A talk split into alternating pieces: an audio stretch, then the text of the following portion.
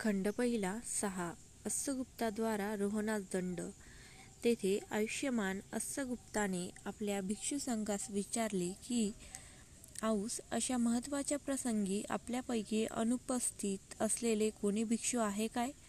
अशी विचारणा केली असता कोणा एका भिक्षूने सांगितले की होय भंते आजपासून सात दिवसांपूर्वी आयुष्यमान रोहन हिमालय पर्वतावर गेले असून त्याने तिथे समाधी लावली आहे. तर त्याच्याकडे आताच्या आता दूध पाठवा. आयुष्यमान रोहनकडे दूध पोचवण्याची व त्यांना समाधीतून उठवण्याची एकच गाठ पडली. आणि दूताकरवी संघ आपल्याला बोलवीत आहे हे जाणून त्यांनी तात्काळ ते स्थान सोडले व रक्षित स्थळ प्रदेशात कोटीशत अर्हताच्या समोर येऊन ते उपस्थित झाले. तेव्हा आयुष्यमान अस्सगुप्त आयुष्यमान रोहणास म्हणाले औस रोहन बुद्धशासक असे संकटात सापडले असून देखील तुम्ही इकडे संघ कार्यात लक्ष घालीत नाही. हे कसे? बनते ही माझ्याकडून चूक झाली.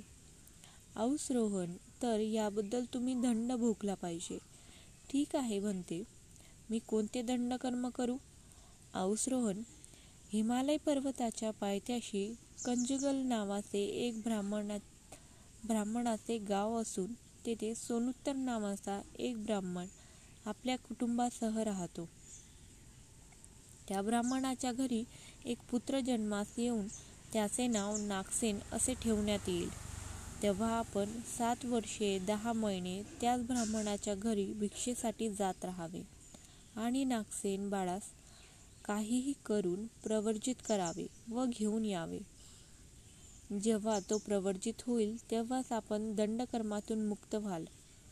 ठीक आहे बनते असे म्हणून आयुष्यमान रोहनने देखील त्या दंडकर्माचा स्वीकार केला. इकडे महासेन देवपुत्राने सुद्धा देवलोक सोडून सोनुत्तर ब्राह्मणाच्या पत्नीच्या उदरी प्रतिसंधी धारण केली. प्रतिसंधी धारण करता क्षणी तीन आश्चर्यकारक घटना घडून आल्या. त्या अशा सर्व शास्त्र ते प्रज्वलित झाले. दुष्काळ असून देखील नवीन पिके भरभरून प्रमाणात आली आणि जोरदार वृष्टीवर्षाव झाली. इकडे रोहन देखील प्रतिसंधी ग्रहण करण्याच्या वेळेपासून सात वर्षे दहा महिने न चुकता त्या सोनुत्तर ब्राह्मणाच्या घरी भिक्षेत जात राहिला. परंतु पुढच्या काळात ते चुकून देखील एखाद्या वेळी वाटीवर भात चमचाभर आमटी किंवा नमस्कारही लाभला नाही किंवा स्वागताच्या शब्दसुद्धा लाभले नाही. उलट अपमान व तिरस्काराचे कटू शब्द मात्र गिळंकृत करणे यांच्या नशिबात आले. एवढेच नव्हे तर त्यास समजसपणे भंते पुढे जा असे सांगणारी एखादी व्यक्ती देखील त्या घरी दिसून आली नाही. परंतु सात वर्षे दहा महिने लोटल्यानंतर एके दिवशी भंते आपण पुढे जा असे कोणीतरी बोलले. आणि त्याच क्षणी सोनुत्तर आपले कामे आटपून बाहेरून घरी परत येत होता. तेव्हा रस्त्यामध्ये त्याच्या घरून परत जात असलेला रोहन स्थविराची गाठ पडली. तेव्हा ब्राह्मण त्यास म्हणाला हे साधू पुरुषा तुम्ही माझ्या घरी गेला होतात काय? होय ब्राह्मण गेलो होतो असे रोहन उत्तरले.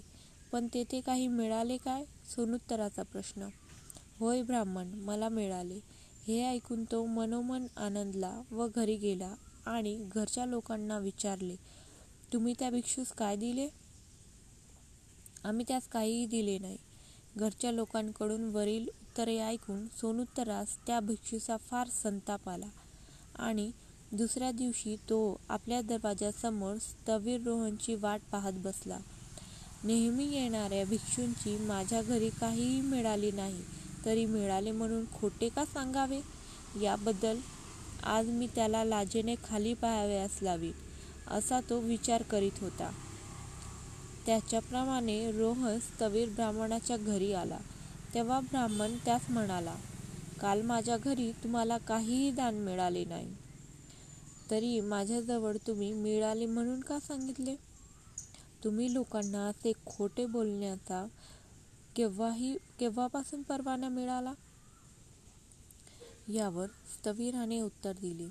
हे ब्राह्मण सात वर्षे दहा महिन्यांपासून मी सतत तुमच्या घरी येत आहे. परंतु या अवधी बनते पुढे जा एवढे सौजन्याने सांगणारे तुमच्या घरी कोणीही माझ्या दृष्टीत पडला नाही. काल निदान एवढे सौजन्य तरी लाभले. त्याला उद्देशून मी काल तुम्हाला असे सांगितले. त्यात खोटेपणा तो काय? यावर सोनुत्तराच्या मनात विचार आला की हे बुद्ध भिक्षू केवळ शाब्दिक सौजन्याने इतके भारावून गेले की प्रत्यक्षात आपल्या दानच मिळाले म्हणून आपली भररस्त्यात प्रशंसा करतात. मग प्रत्यक्ष दान दिले तर आपल्याबद्दल केवढी कृतज्ञता व्यक्त करतील? या विचारात सोनुत्तर ब्राह्मणाने मनावर चांगलाच परिणाम झाला आणि त्याने आपल्याकरिता वाढलेल्या भोजनातून वाटीभर भात आणि त्यानुसार व्यंजन त्या भिक्षूस दान दिले आणि म्हणाला यापुढे माझ्या घरून दररोज असाच दान आपल्यास मिळेल. त्या दिवसापासून त्या भिक्षूच्या विनयशील आचार विचारांचा त्या ब्राह्मणावर खूप प्रभाव पडला. त्याने दररोज आपल्या घरी यावे असे त्याला वाटू लागले.